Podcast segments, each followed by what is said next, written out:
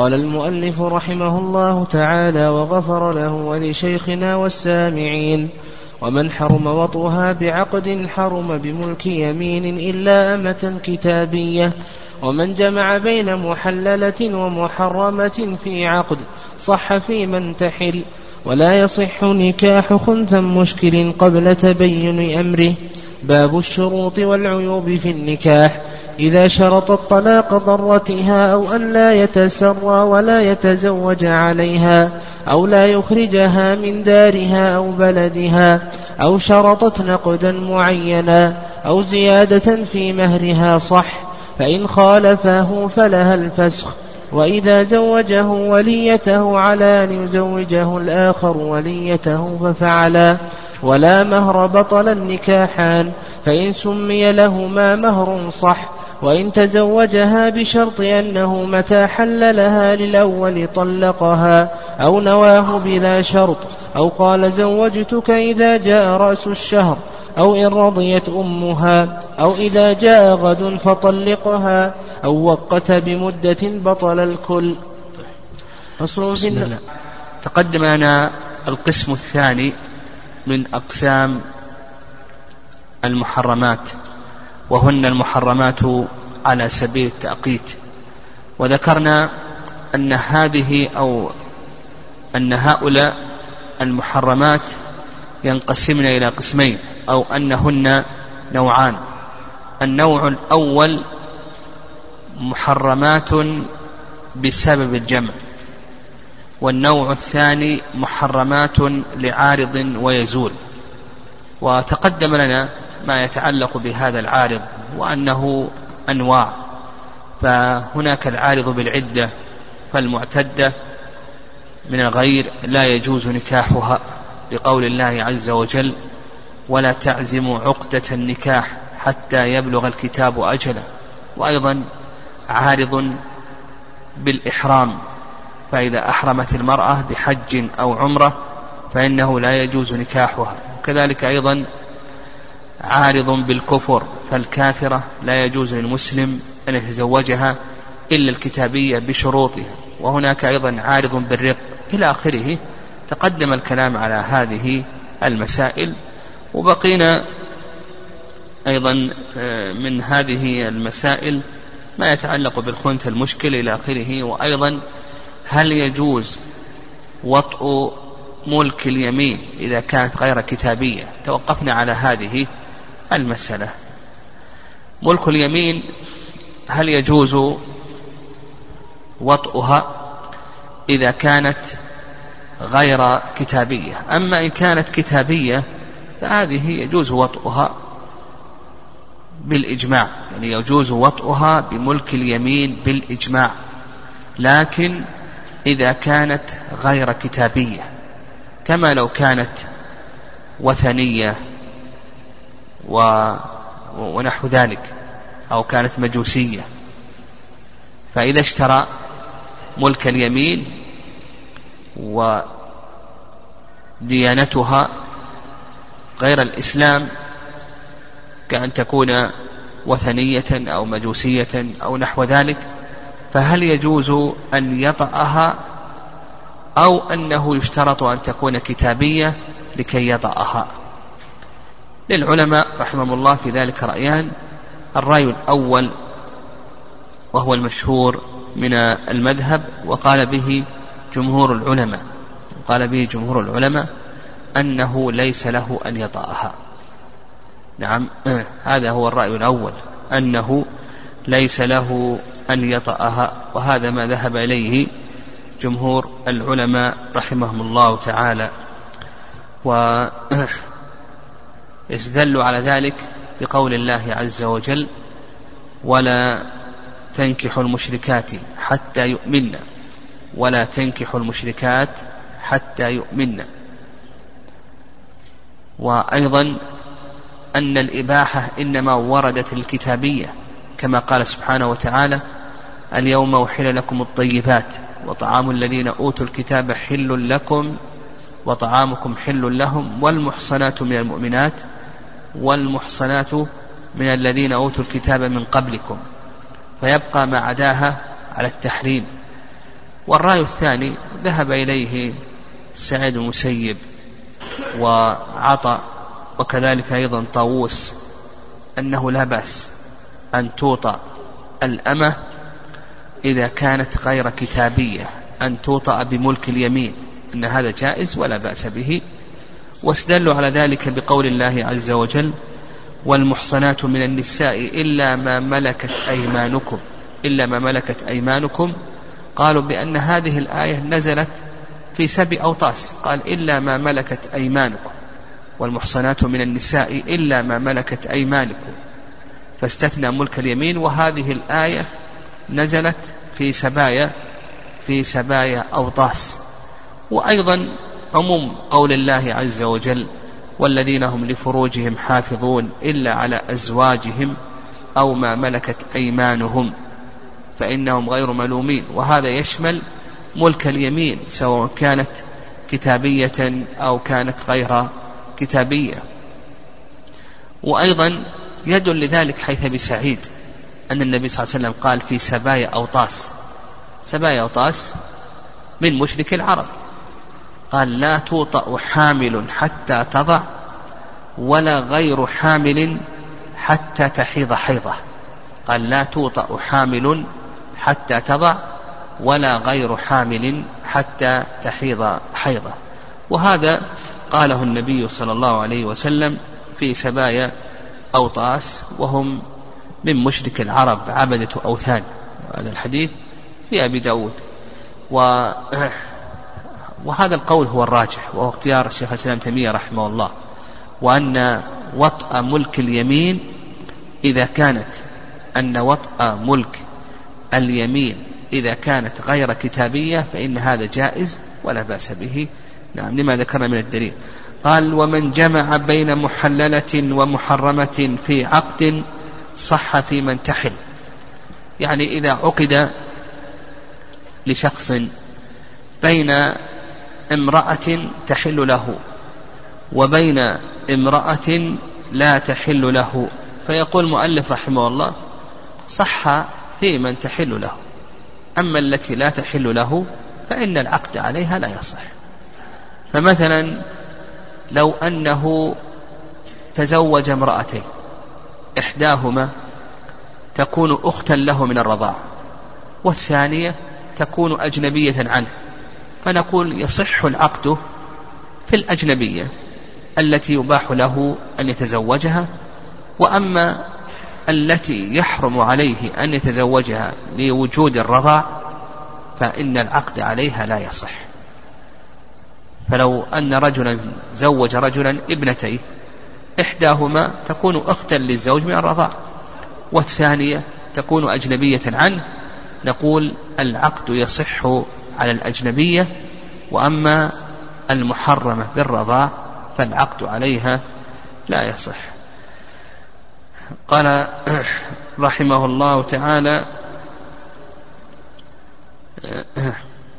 ولا يصح نكاح خنثى مشكل قبل تبين أمره. الخنثى هو الذي له آلة ذكر ذكر وله آلة أنثى، له آلة ذكر وله آلة أنثى. ومتى يكون مشكلا؟ يكون مشكلا إذا بلغ ولم يتبين أمره. قد لا يكون مشكلا، قد يتبين أمره، نعم قد يتبين أمره كما لو كان أن قد يتبين أمره أنه ذكر أو يتبين أمره أنه أنثى، فهناك علامات يتبين بها. فمثلا يقولون إذا بال من آلة الذكر فهذه علامة الذكورة، إذا بال من آلة الأنثى هذه علامة الأنوثة، إذا خرج المني من آلة الذكر علامة الذكورة، إذا خرج من آلة الأنثى هذه علامة الأنوثة. مثلا تفلق الثديين هذه علامة الأنوثة، ميله إلى الرجال هذه علامة أنوثة، ميله إلى النساء علامة أنوثة. المهم إذا لم يتضح أمر هذا الخنثى فيقول المؤلف رحمه الله لا يجوز نكاحه، لأنه يحتمل أن يكون رجلا ويحتمل أن يكون أنثى، فلا يجوز أن يزوج في هذه الحال. نعم. وإنما يسلك ما يهدي الغلمة التي تكون عنده بالصوم ونحو ذلك، لكن لا يجوز أن يزوج، لأنه يحتمل أن يكون ذكرا ويحتمل أن يكون أنثى، فلا يزوج حتى يتبين أمره. قال نعم، انتهى الباب، باب المحرمات. أيضا يعني من مما يتكلم عليه العلماء رحمهم الله تعالى أن الحر لا يجوز له أن يزيد على أربع، فهذا عارض بسبب العدد، يعني إذا ملك أو عقد على أربع نساء فإنه لا يجوز له أن يتزوج الخامسة حتى يفارق إحدى هؤلاء النساء وحتى تنتهي عدتها، يعني حتى يفارقها وحتى تنتهي عدتها، حتى ولو طلقها آخر الطلقات الثلاث فليس له أن يتزوج خامسة حتى تنتهي المبانة، لأن علق النكاح لا تزال باقية. أما بالنسبة للرقيق فهل له أن يتزوج اثنتين أو له أن يتزوج أربعا؟ يعني بالنسبة للرقيق، بالنسبة للعدد هل له أن يتزوج أربعا أو نقول يتزوج اثنتين فقط؟ هذا موضع خلاف بين أهل العلم رحمهم الله تعالى. فأكثر أهل العلم أن الرقيق ليس له أن يتزوج أكثر من زوجتين، فتحرم عليه الثالثة حتى يفارق إحدى الزوجتين إلى آخره كما سنة. وأما نعم، هذا ما عليه أكثر أهل العلم، والقاعدة عند جمهور العلماء رحمهم الله أن الرقيق على النصف من الحر، أن الرقيق على النصف من الحر، وعلى هذا لا يتزوج إلا زوجتين فقط. وقالوا بأن هذا وارد عن الصحابة رضي الله تعالى عنهم. الرأي الثاني نعم الرأي الثاني أن الرقيق نعم الرأي الثاني أن الرقيق له أن يتزوج أربعا، وهذا رأي الظاهرية، والأصل في ذلك هو التساوي بين الأحرار والأرقة في الأحكام البدنية المحضة، وهذه قاعدة سبقا أشرنا إليها، وأن الأصل هو التساوي بين الأحرار والأرقة في الأحكام البدنية المحضة. طيب، أيضا من المسائل مما يلحق بالمحرمات إذا ملك أختين، لو أن شخصا ملك أمتين فله أن يطأ أي واحد منهما، يعني يصح أن يملك أختين وثلاث أخوات إلى آخره بملك اليمين، هذا جائز، وله أن يطأ أي واحد منهن، لكن إذا وطئ إحدى الأختين فإن الأخت الأخرى تحرم عليه، لا يجوز له أن يطأها حتى يخرج الموطوءة عن ملكه، إما ببيع أو بعتق أو بهبة ونحو ذلك. فإذا ملك أختين ثم وطئ إحداهما نقول له ذلك، لكن إذا أراد أن, إذا أراد أن يطأ الثانية ماذا نقول؟ نقول أخرج الموطوءة التي وطئتها، أخرج الموطوءة عن ملكك، إما ببيع أو هبة أو ملك يمين، ونعم ببيع أو هبة أو عتق ونحو ذلك. قال المؤلف رحمه الله: باب الشروط والعيوب في النكاح.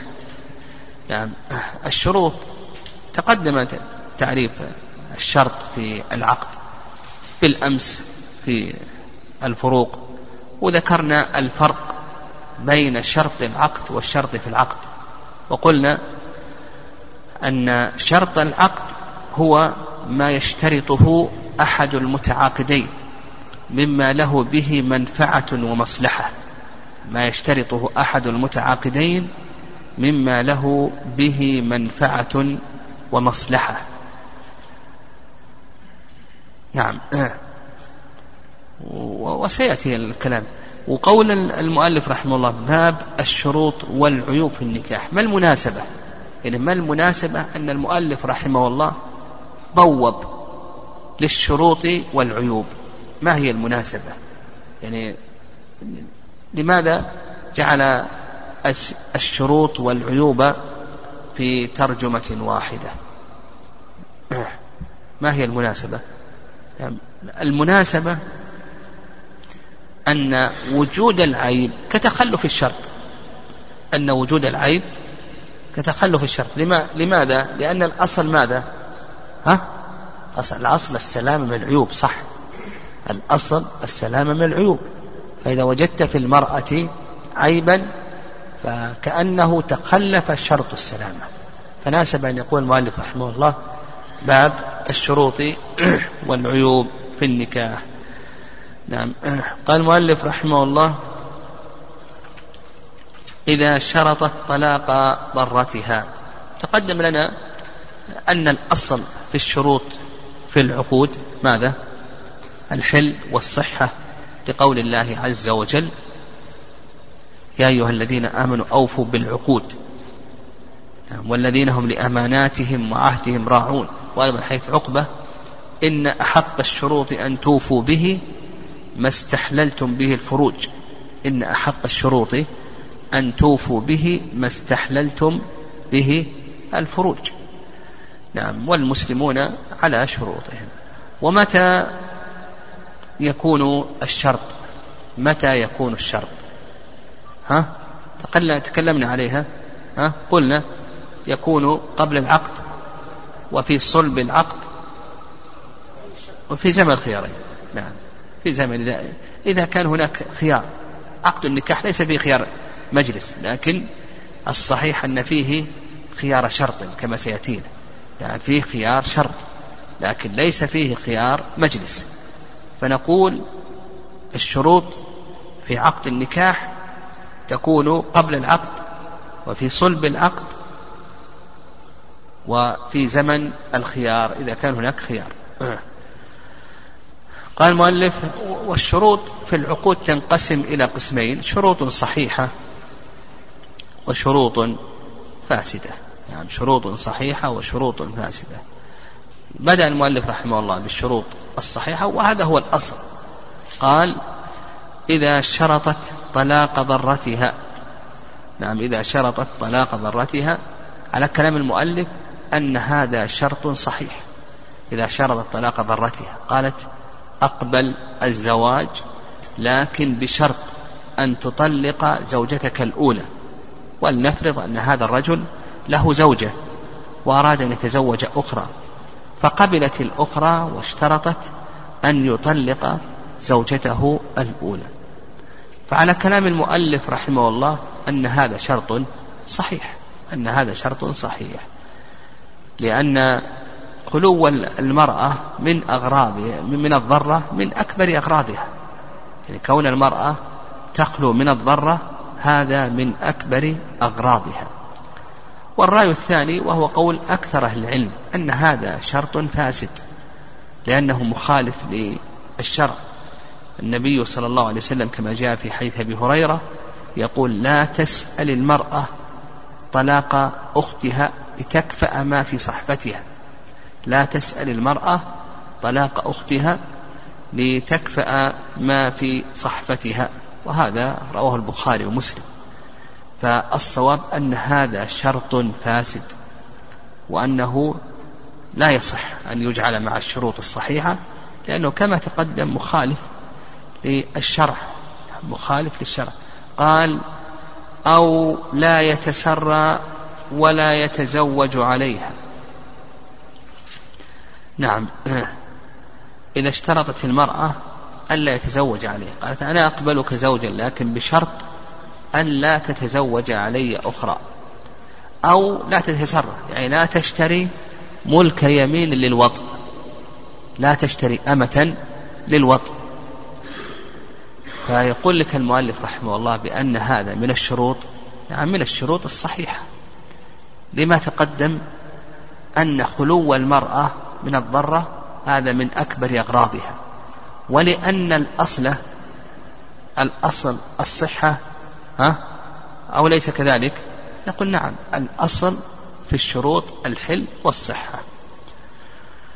والرأي الثاني رأي الشافعية أن هذا شرط فاسد، لأن هذا يخالف نعم أن هذا يخالف الشرع، نعم أن هذا مقتضى العقد، مخالف مقتضى العقد، يرون أنه شرط فاسد.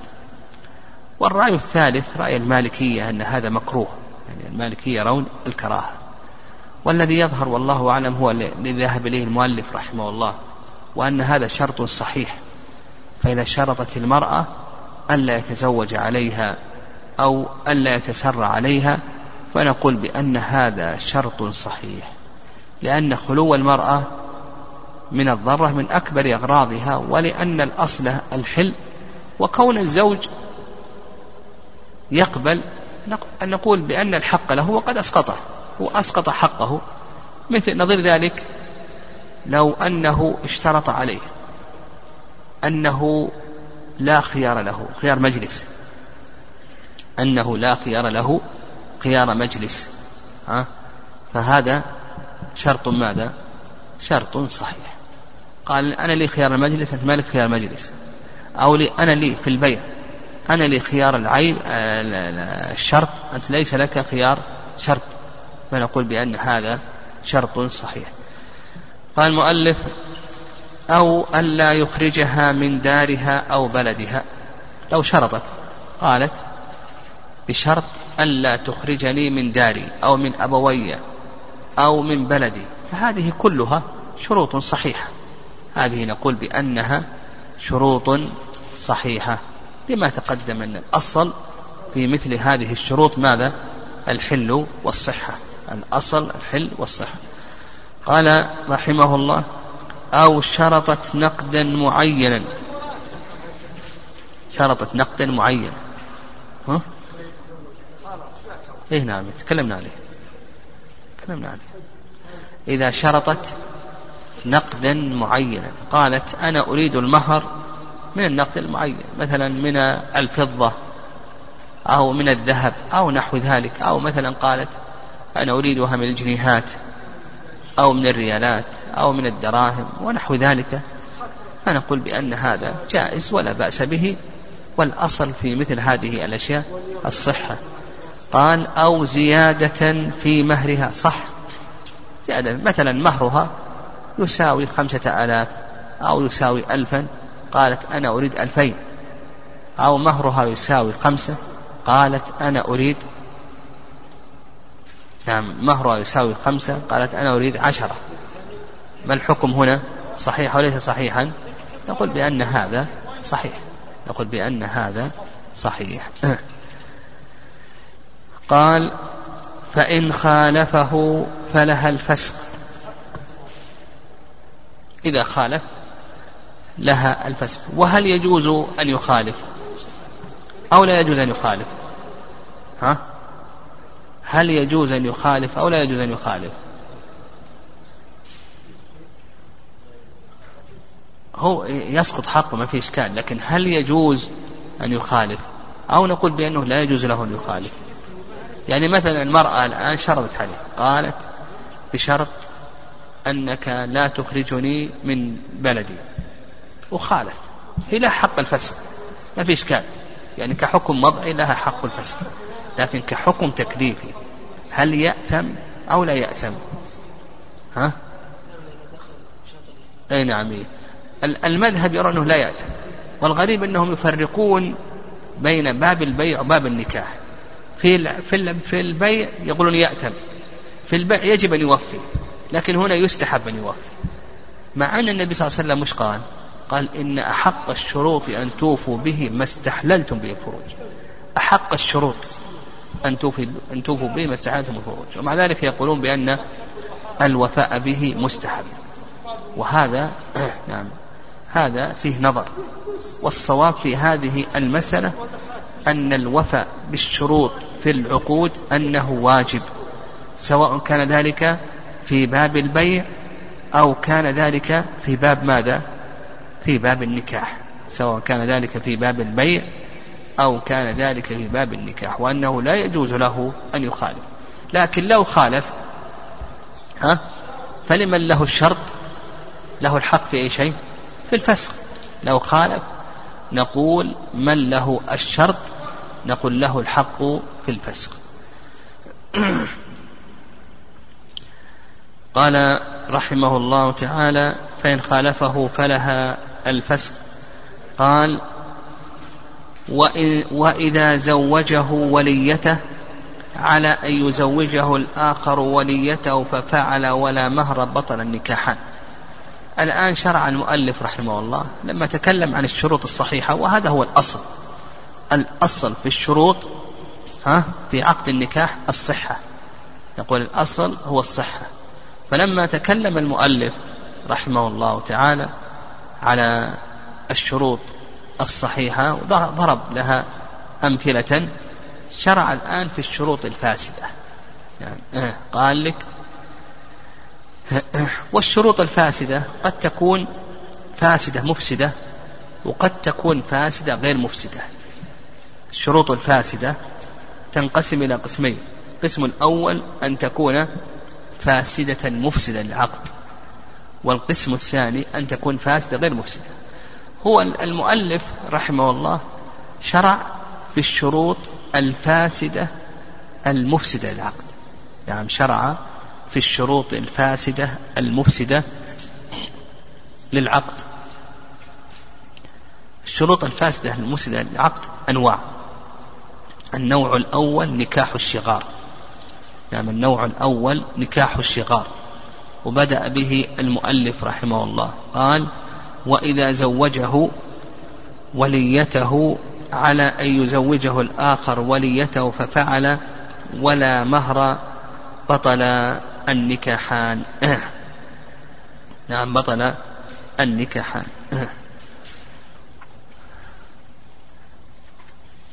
الشغار في اللغة في اللغة الخلو، الشغار في اللغة الخلو، من قولهم شغر المكان إذا خلى.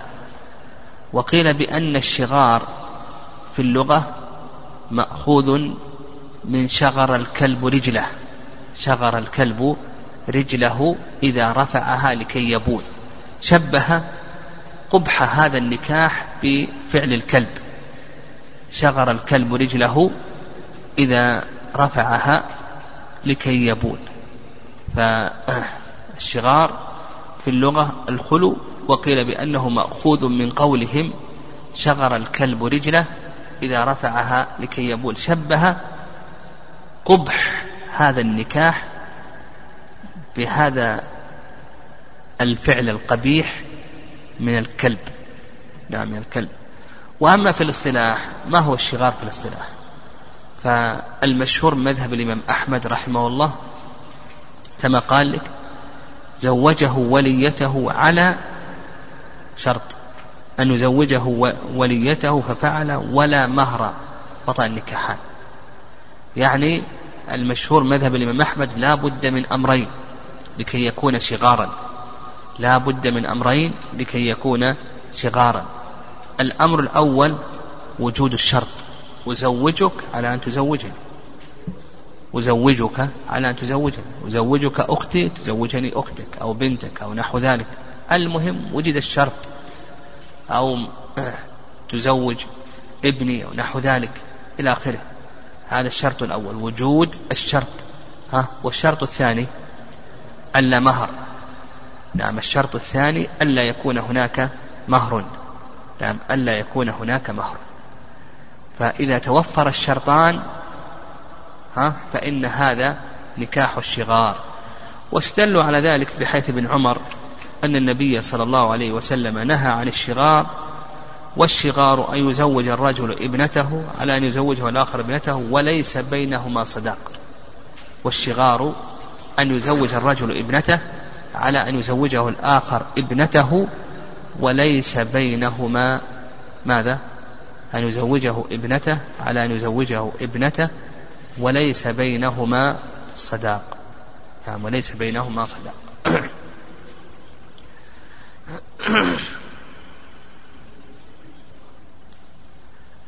هذا المشهور مذهب أنه لا بد من هذين الأمرين. الرأي الثاني وهو رأي المالكية، يعني رأي المالكية مذهب الإمام مالك رحمه الله، أن الشغار متى وجد الشرط فهو شغار، متى وجد الشرط فهو شغار. وهذا رأي الظاهرية، رأي الظاهرية ورأي المالكية أنه متى وجد الشرط فهو شغار.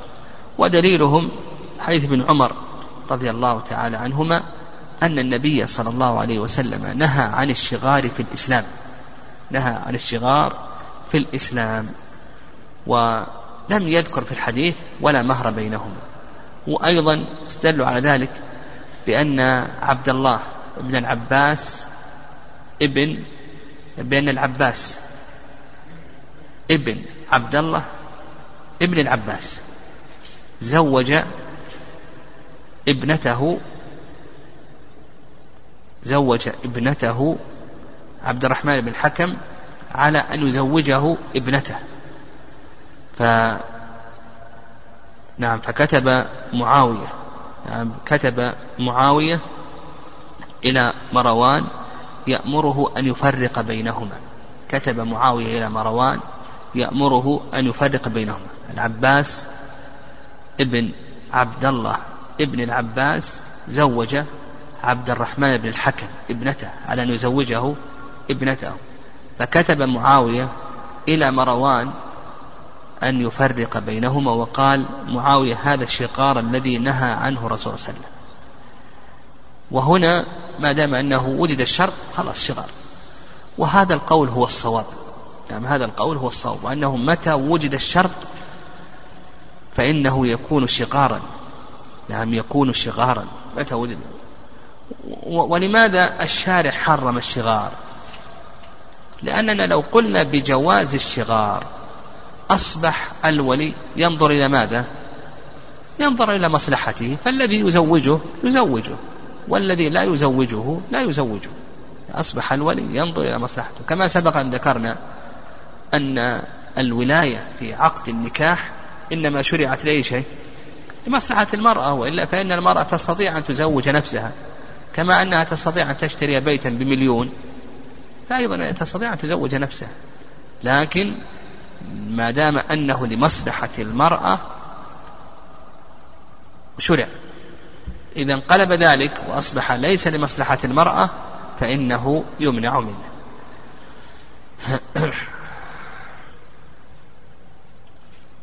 نعم.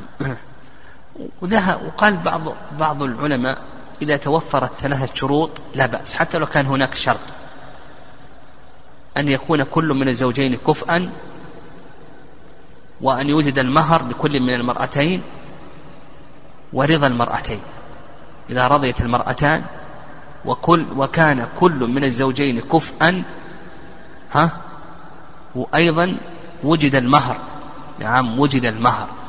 فقالوا بأنه في هذه الحالة لا بأس، لأن إذا كان كفءا هنا فيه مصلحة المرأة، يعني المرأة ما نقصها شيء، الكفاءة موجودة والرضا والمهر حقوقها تامة لم ينقصها شيء. ومع ذلك نقول الأقرب في هذه المسألة والأحوط ما ذهب إليه المالكية رحمهم الله، وأن أنه متى وجد الشرط فإنه شغار لا يجوز.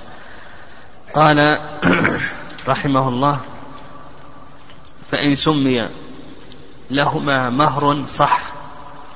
نعم هذا هو المشهور من المذهب كما تقدم، أنه لا يكون شغارا إلا لتوفر شرطان، الشرط الأول وجود الشرط، والشرط الثاني عدم المهر. طيب، وأما الجواب عن حديث ابن عمر وفيه في الحديث والشغار أن يزوج الرجل ابنته وأن يزوجه الآخر ابنته ولا مهر بينهما، هذا الكلام مدرج في الحديث، نعم هذا الكلام مدرج في الحديث وليس من حكم العقد في نكاح الشغار. حكم العقد في نكاح الشغار أكثر أهل العلم على أنه فاسد، وعند الحنفية يقولون إذا أعطيت المرأة المهر فإنه يكون صحيحا، نعم الصحيح أنه فاسد، نعم الصواب في ذلك أنه فاسد. طيب، قال وإن تزوجها بشرط أنه متى حللها الأول طلقها أو نوى إلى آخره. هذا هو النوع الثاني من الشروط الفاسدة المفسدة، وهو نكاح التحليل. ونكاح التحليل محرم ولا يجوز. ويدل لذلك قول النبي صلى الله عليه وسلم: ألا أخبركم بالتيس المستعار؟ قالوا: بلى يا رسول الله. قال: المحلل، لعن الله المحلل والمحلل له، لعن الله المحلل والمحلل له. نعم. نعم. وهذا الحديث أخرجه ابن ماجه، وحديث عقبة بن عامر أخرجه ابن ماجه والحاكم والطبراني،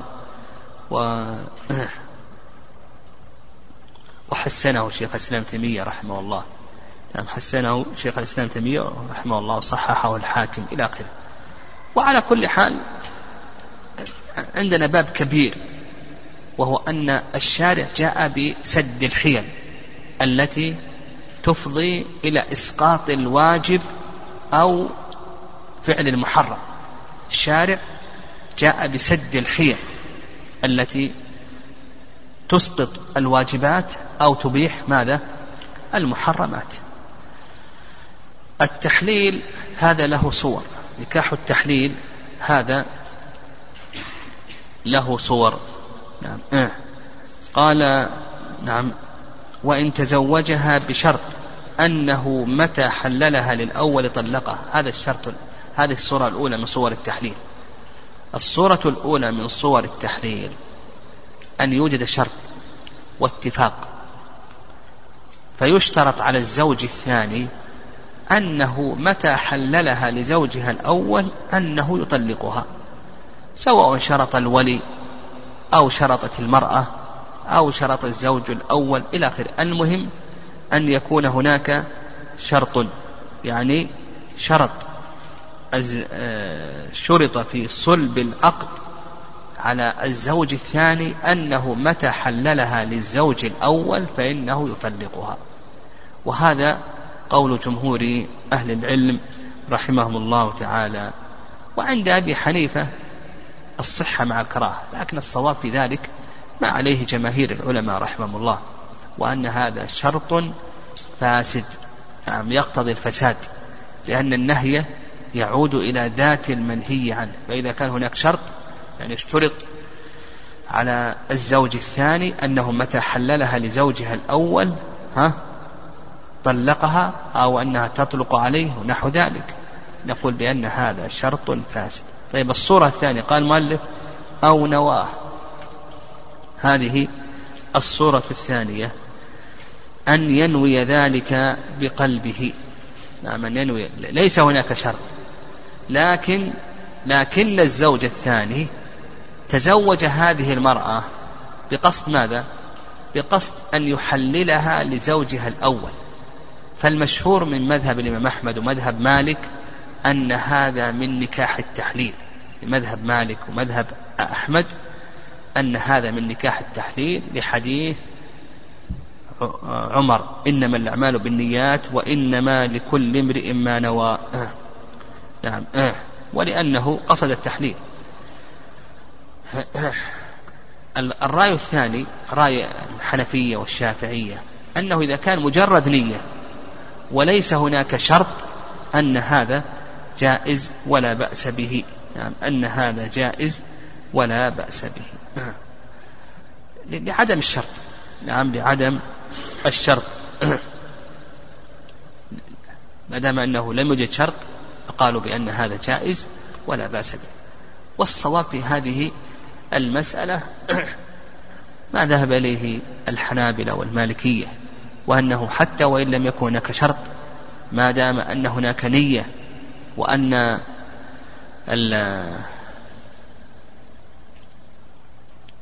وأن الزوج نوى أن يحلها لزوجها الأول، ونقول الصواب في هذه المسألة وما ذهب إليه المالكية والحنابلة، وأن هذا من نكاح التحليل.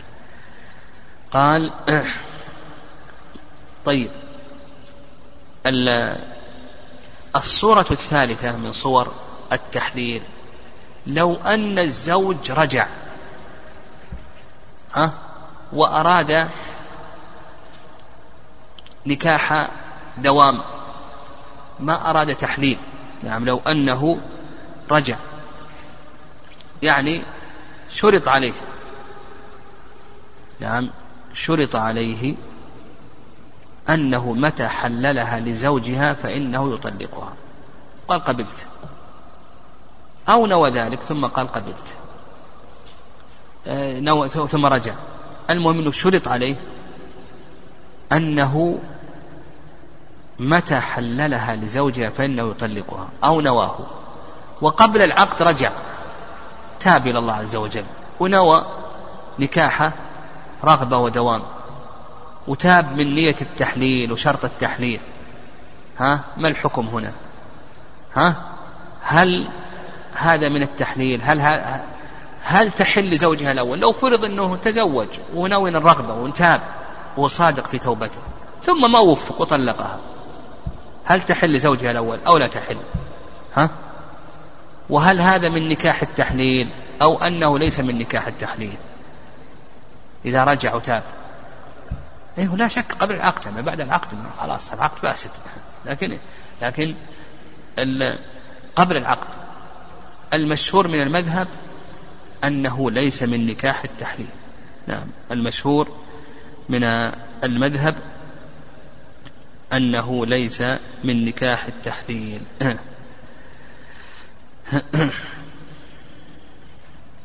نعم أنه ليس من نكاح التحليل، نعم وهذا القول هو الصواب،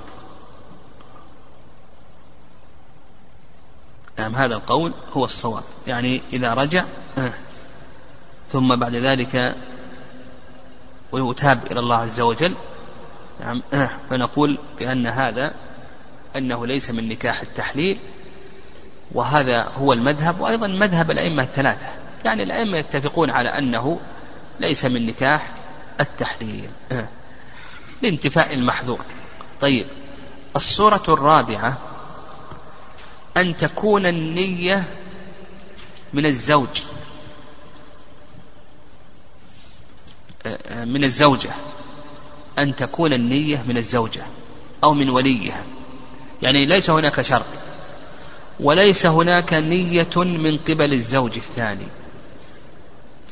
ولكن حصلت النية من الولي أو من الزوجة أو حتى من الزوج الأول، يعني نوت المرأة أن تتزوج هذا الرجل وأنه متى حللها سيطلب منه الطلاق وتعود إلى زوجها السابق، أو الولي نوى أن يزوج موليته من هذا الرجل وأنه إذا حللها سيطالبه بالطلاق ويرجعها إلى زوجها الأول.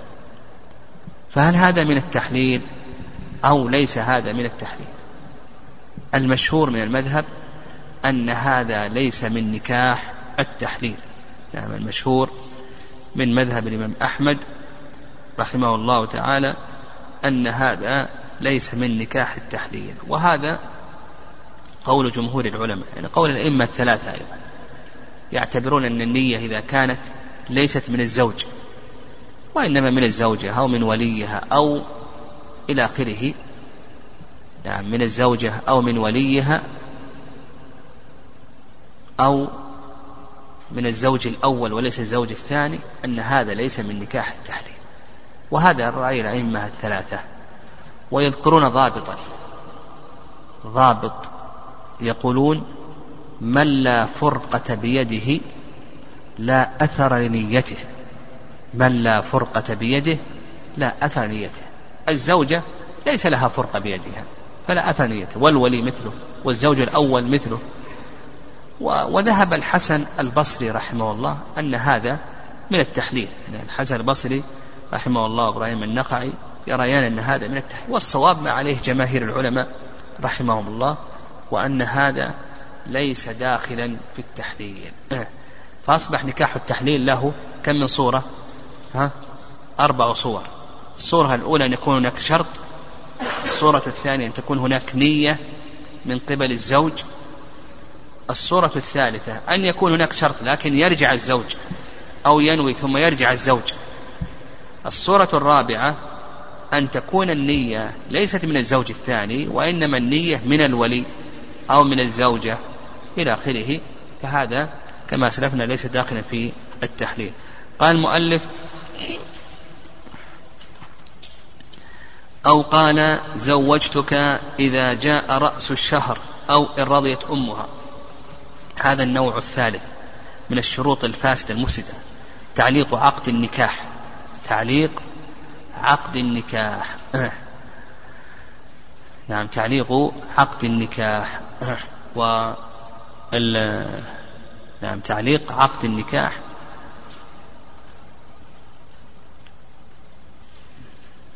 نعم. وسبق أن تكلمنا على هذه المسألة وبالأمس تكلمنا عليها.